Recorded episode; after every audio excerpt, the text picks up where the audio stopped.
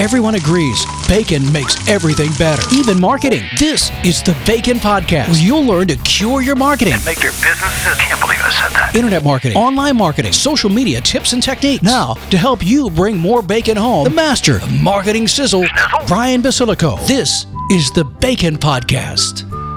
Welcome, everybody. I'm your host, Brian Basilico, and this is the podcast where you learn to make your business sizzle online. So are you ready to fry up some new business? Hey, peeps. I'm excited. I've got a great guest today. His name is Garrett Moon. He's the CEO and co-founder of a company called CoSchedule, which is an online tool that helps you to set up a marketing calendar and also post all your social media and monitor it. And we'll dig into that a little bit. But Garrett, man, how you doing today? Doing great. Thanks for having me on the show. Oh, man, it's a pleasure. It's a pleasure to get to know you. And I usually like to let my people get to know you a little bit better. So how did you go from being somebody who was a pooper scooper at parades to dropping crap all over the internet? I think I like to think that we've left the crap part of everything, back to my childhood when I was 10 or 11 doing that job in the parade. But that's a lot of span of time to cover. How detailed do you want me to go? Just real lightly, just run over really quick, and then you can kind of jump into how you started CoSchedule. Yeah, I mean, I think I've always, growing up and stuff, not really in the parade, pooper scooper days, but was always interested in branding, was interested in marketing, was interested in, just communicating a message to people. So I went to school for graphic design and ran my own graphic design and web marketing agency with my current co-founder here at CoSchedule.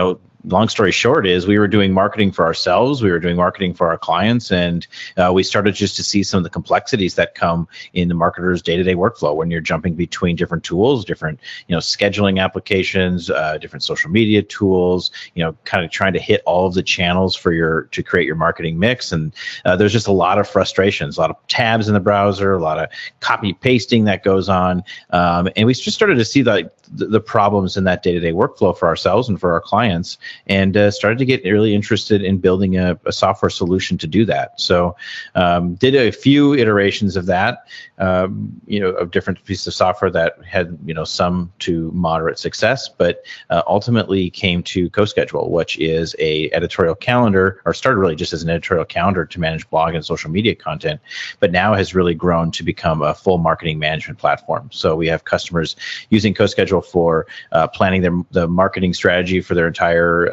internal or agency marketing team, where they're looking at all different types of content from blog and social all the way to email to long running multifaceted campaigns, event planning, your newsletters, your webinars, books, you name it. It's kind of one place to manage everything that your marketing team is working on. Very cool. And I have to mention that one of my all-time favorite tools on the internet is the CoSchedule headline analyzer, man. It's like playing a video game with headlines. I love it. Absolutely. And that's one of those kind of fun projects where that just kind of came from our philosophy. We've always had the philosophy of, we try lots of different things in marketing. We test what works, and we put it on our blog, and we share that, that information with our audience since the very beginning. We started doing that actually before we even had a product to offer. And the headline analyzer is one of those things where it's kind of like you kind of look at the database one day and say, boy, we can have more than 1 million headlines in here with social share data right next to it. And so we just started crunching the numbers and just out of our own curiosity, trying to figure out what made the best headlines. Our marketing team started to implement and use some of the things that we were figuring out. And we said, we got to scale this. We're software guys, and let's write an algorithm.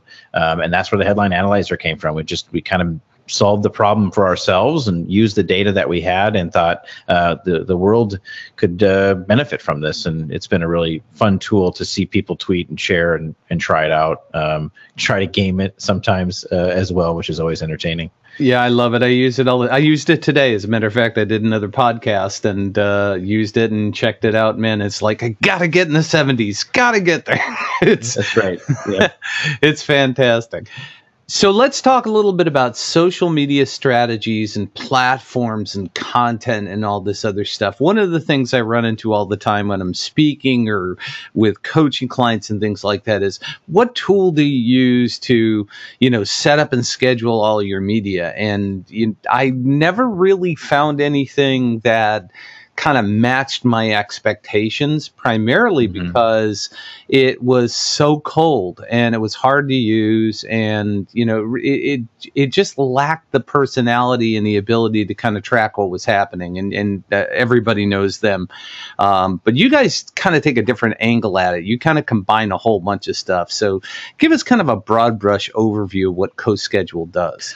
Yeah, well, I think, one of the things I think about is CoSchedule, we kind of say like it's mission control for your marketing team, or it's one calendar to rule them all. And one of the things that makes scheduling feel cold or kind of hard is just visibility. It's just visibility on what social media is doing in association with the rest of your marketing. And I think that's kind of the biggest thing is social media tools tend to be just that, like they're social media tools. And so crossing outside of social media tends to be very difficult. They're very single function. And what happens is it by nature becomes very disconnected. And that happens just from a publishing standpoint, right? Like you're publishing blog content over here and social content on this other tool. And those are by nature disconnected, which introduces copy pasting and introduces a bunch of manual steps that you're going to have to take in order to connect those two.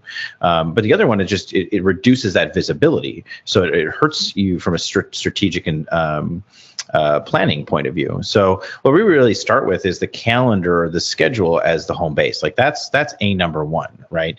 For a social media tool, social media is a number one, and that's fine, but it doesn't necessarily help you with the rest of the marketing mix. And more. I know in one of your previous episodes, you were actually just talking about social media ROI and some of those types of things. And it's like, okay, well, and I think your take on that was good, but my point there is social media is just one piece of your marketing, right? You've got to be building lists. You've got to be, building up a content library, building up your evergreen content. Like there's so many more things that are part of your day-to-day process, and not having visibility on all of that always sort of adds that that complicated or cumbersome element to the social media side. So I think like number one is social media is just recognize what it is. It's a channel. It's one piece of it. It's one part of the puzzle, but it's really got to be tied in to a larger marketing picture and a larger marketing strategy. Yeah, I can't agree with you more. I mean, the content side of things is so uber important, and that's where a lot of people falter is they don't realize you've got to create great content. I mean, and the perfect example of this, I work with contractors, local contractors, and these guys constantly want to, how do I raise my social following? How do I get better on Twitter? And I said, it's really easy. Just take before and after pictures, and of course, they keep forgetting. They just don't do it, But, and I agree with you, too. I think doing blogging and podcasting and creating content and creating assets. I mean, that's everything that I talk about. But the biggest problem I think a lot of people have is how to measure. We talked about it. You said it a minute ago, the ROI. How do you measure how that's happening, and what kind of feedback is important? What's the feedback loop that gets people to start to understand what's working and what's not? Like the number one thing you have to solve before you can even start answering that question is just that consistency problem. And so, that's where we really get into taking a look at what you're doing from a marketing perspective on a global basis, right? Being able to see everything on that one calendar in that one place.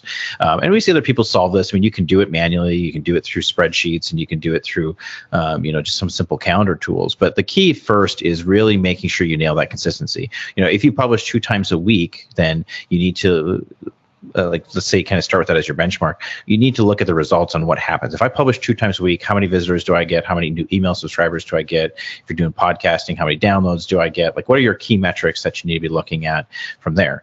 And really, it comes down to, okay, if I publish every 2 weeks, what should I expect in traffic and what should I expect for a growth rate?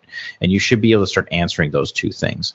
And then once you can kind of start seeing those two KPIs, now you can start to kind of play the lever a little bit, right? You have a baseline to work from.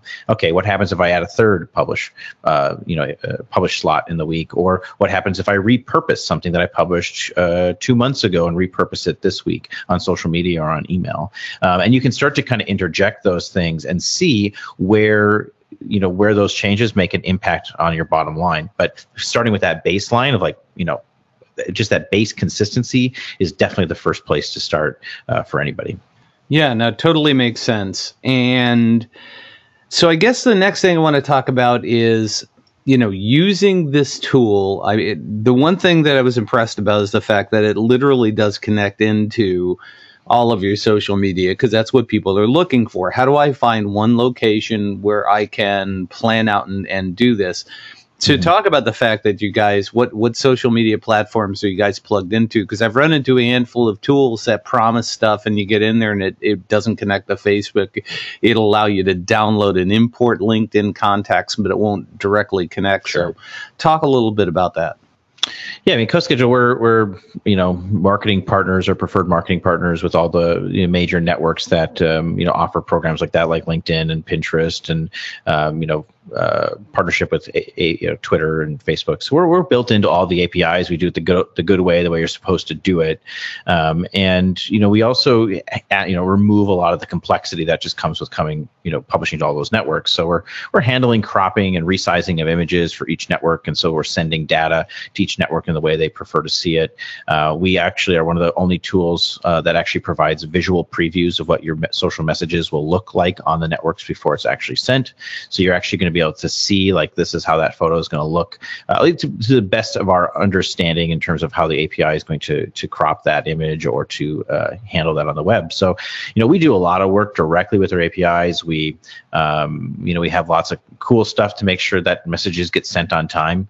That's kind of one of those things where, you know, a lot of scheduling tools, you schedule it for 8:30 and or 8 a.m. in particular, and you're one of like 5,000 customers scheduling it for 8 a.m. So you might get to go out sometime within 5 or 6 minutes of that, and that might be good enough. But for some brands, it's just not. So we have systems where we make sure that if you say 8 a.m., we're going to hit that within a few seconds, and we don't have a lot of buffer in between those. So, you know, CoSchedule is fully integrated. You know, we work with all the major networks that are out there. Awesome. All right, so I got one last question for you, and that is, let's talk about your book, which is The 10X. Give me the title again, because I don't have it in front of me. 10X Marketing Formula. Okay, and give us kind of like a broad brush overview of how you went from 0 to 9,000 clients and 250,000 emails. I mean, what did you do? Because that's one of the things that I live by is you work with people that have done it for themselves first, because they're the ones who actually know what's going on, right? So how did you do it? Well, yeah, so this book really tells that story of, you know, how me and my co-founder went from running a marketing agency to becoming a software company. And when that happened, when we kind of started saying, okay, no more new projects for, you know, in our service-based company. And we actually ended up having our agency acquired shortly after we launched CoSchedule.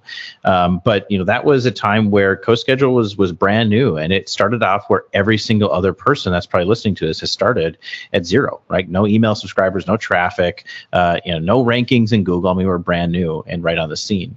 So I talk a little bit about like the things that work for us. I mean, nowadays we're, you know, many hundreds of thousands of email subscribers, you know, tens of thousands of, you know, social media followers and stuff like that. But, you know, our product has been successful as well. We're nearing 10,000, you know, in use calendars worldwide, 100+ different countries.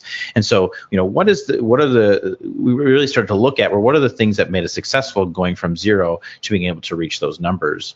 And so that's really what the book kind of tells that story. And we talk about all the different things that worked. I talk about some of the things that did not work for us and that we ended up moving past and ended up being distractions.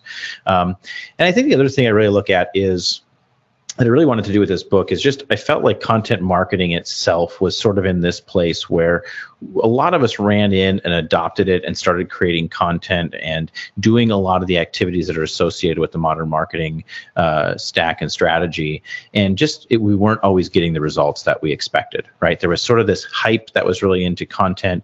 We all believed it. We all jumped in, and we're not always seeing the results. I talked to marketing teams, you know, at Content Marketing World and at Inbound and all the different conferences, and they're always seeing that, where it's like, we really need to figure out how to get business value from this content, not just actually build an audience, not just actually get some traffic, but how do we attach it back to the business? Because our bosses are starting to look at us and say, hey, you know, we've been putting money in this, you know, this strategy for a while. When does it pay off? And so I felt like it was the right time to write the book and just say, like, okay, here's actually how we were able to turn our blog into the number one salesperson at CoSchedule, and actually build business value off of the content that we are creating on a day-to-day basis. And we tell that story, and the 10x marketing formula is really the blueprint that folks can use to put that into place.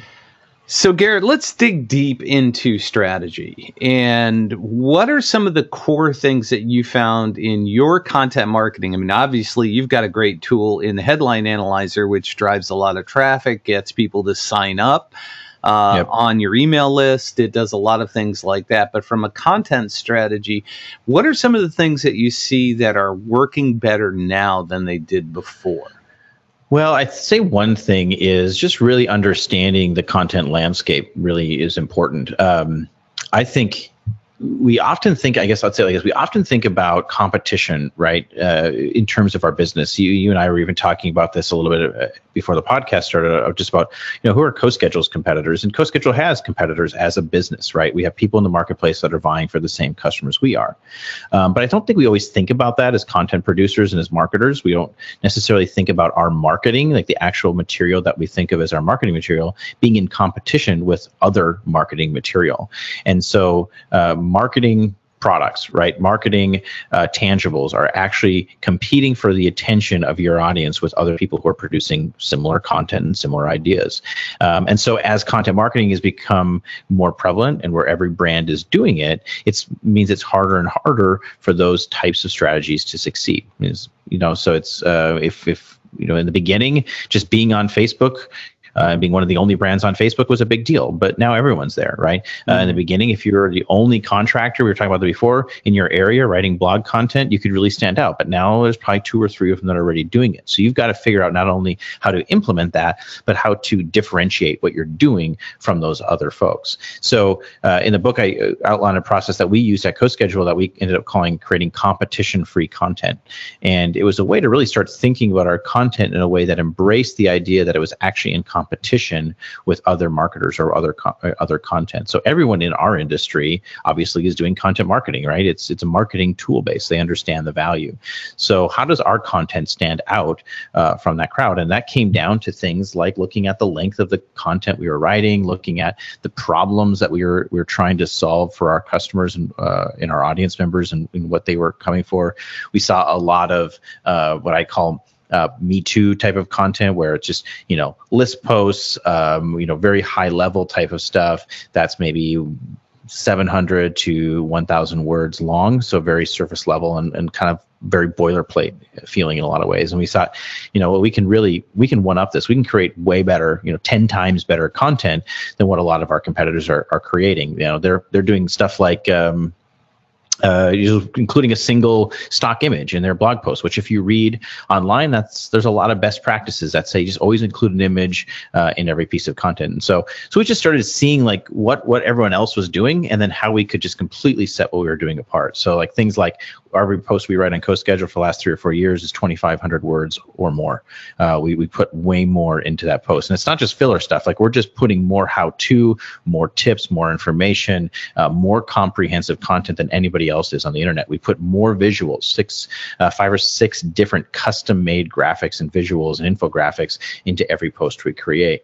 So, you know, better headlines, right? We talked about the Headline Analyzer. We used our Headline Analyzer to make sure that we got a top-notch headline for every piece of content we write, not one, and we also A/B test them. So we were always making sure that, you know, what we were publishing and putting out there was 10 times better, and therefore, you know, not really in fear of mixing too much with that competition that I was talking about before. So that's kind of that's one of the things we go through a whole process on how to help identify that competition-free content. We've talked a lot about it on our blog.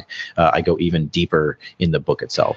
Yeah, what you're talking about, and I don't know if you've read the book, The Blue Ocean Strategy or not, But you're talking to a podcaster, dude. It's like you talk about a red ocean out there. It's so hard to create great content that people want to listen to, and that's one of the reasons. One of the things I've learned is even though best practices says that a 45-minute podcast is best for people, people love the 10, 15-minute podcast because it fits their schedule or they can consume more of it. So, yeah, it's just kind of playing around and seeing what's happening.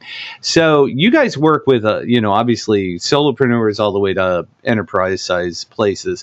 And the people that tend to listen to this show will be more on the lower end. It's either a solopreneur or small business with maybe a marketing person or something along those lines. So what kind of advice can you give them to say, if you're going to start out somewhere and from a content marketing standpoint, what's the best way for them to get started? Is it a blog? Is it articles? Is it, what do they need to think about to kind of get their audience to start to pay attention? Well, they need to build the audience, and I think that's really the frame of mind to take. Thinking about it like a snowball, you need to start. I guess I'm from a northern climate. We're from North Dakota, so it's February. There's lots of snow on the ground, so I'm thinking snow here. But you got to start with something, whatever you have, and make that an email list. Put them into MailChimp or Constant Contact or, whatever you like, and, start really thinking about how to build that list. The very first thing is really learning how to just get good at audience building. So we talk about this in the book that at different phases of the marketing process, there should be different KPIs that you're worried about. So for CoSchedule, the very first thing we had to overcome in order to go from zero to where we are today, like we could never do that if we didn't know how to generate traffic. We just had to figure out how to get traffic to the website on a consistent basis, right? So that meant, writing good content, getting some good headlines, making some moderately good improvements to how we do SEO and understanding some of the basics so that we could do it ourselves, getting some of the right plugins and stuff like that, and then publishing on social media on a very consistent, regular basis and building up that content library. So it's just about getting traffic for us. And for many people, it's just going to be about the amount of content you publish will directly impact the amount of traffic that you get. So in the beginning, I wrote 5 days a week, and that was our benchmark, and we always hit it. We did it every single time. First thing I did in the morning was make sure that post went out and write another one before I'd move on to anything else. From there, you now need to move into real true audience building. So after 3 to 4 or 5, 6 months where we just learned how to get traffic, the next thing we completely focused on, the only metric that mattered on a day-to-day basis at CoSchedule was email subscribers, right? Like how many people are actually going into that email list that we own and becoming a part of the CoSchedule audience. And then from there, now CoSchedule's grown a lot. We have lots of email subscribers. So we end up, we segment our list, and different portions of that list are focused on different end results. If we're just, providing them with free content, or maybe they've kind of shown some interest in our product, and now we're kind of converting them into a marketing qualified lead.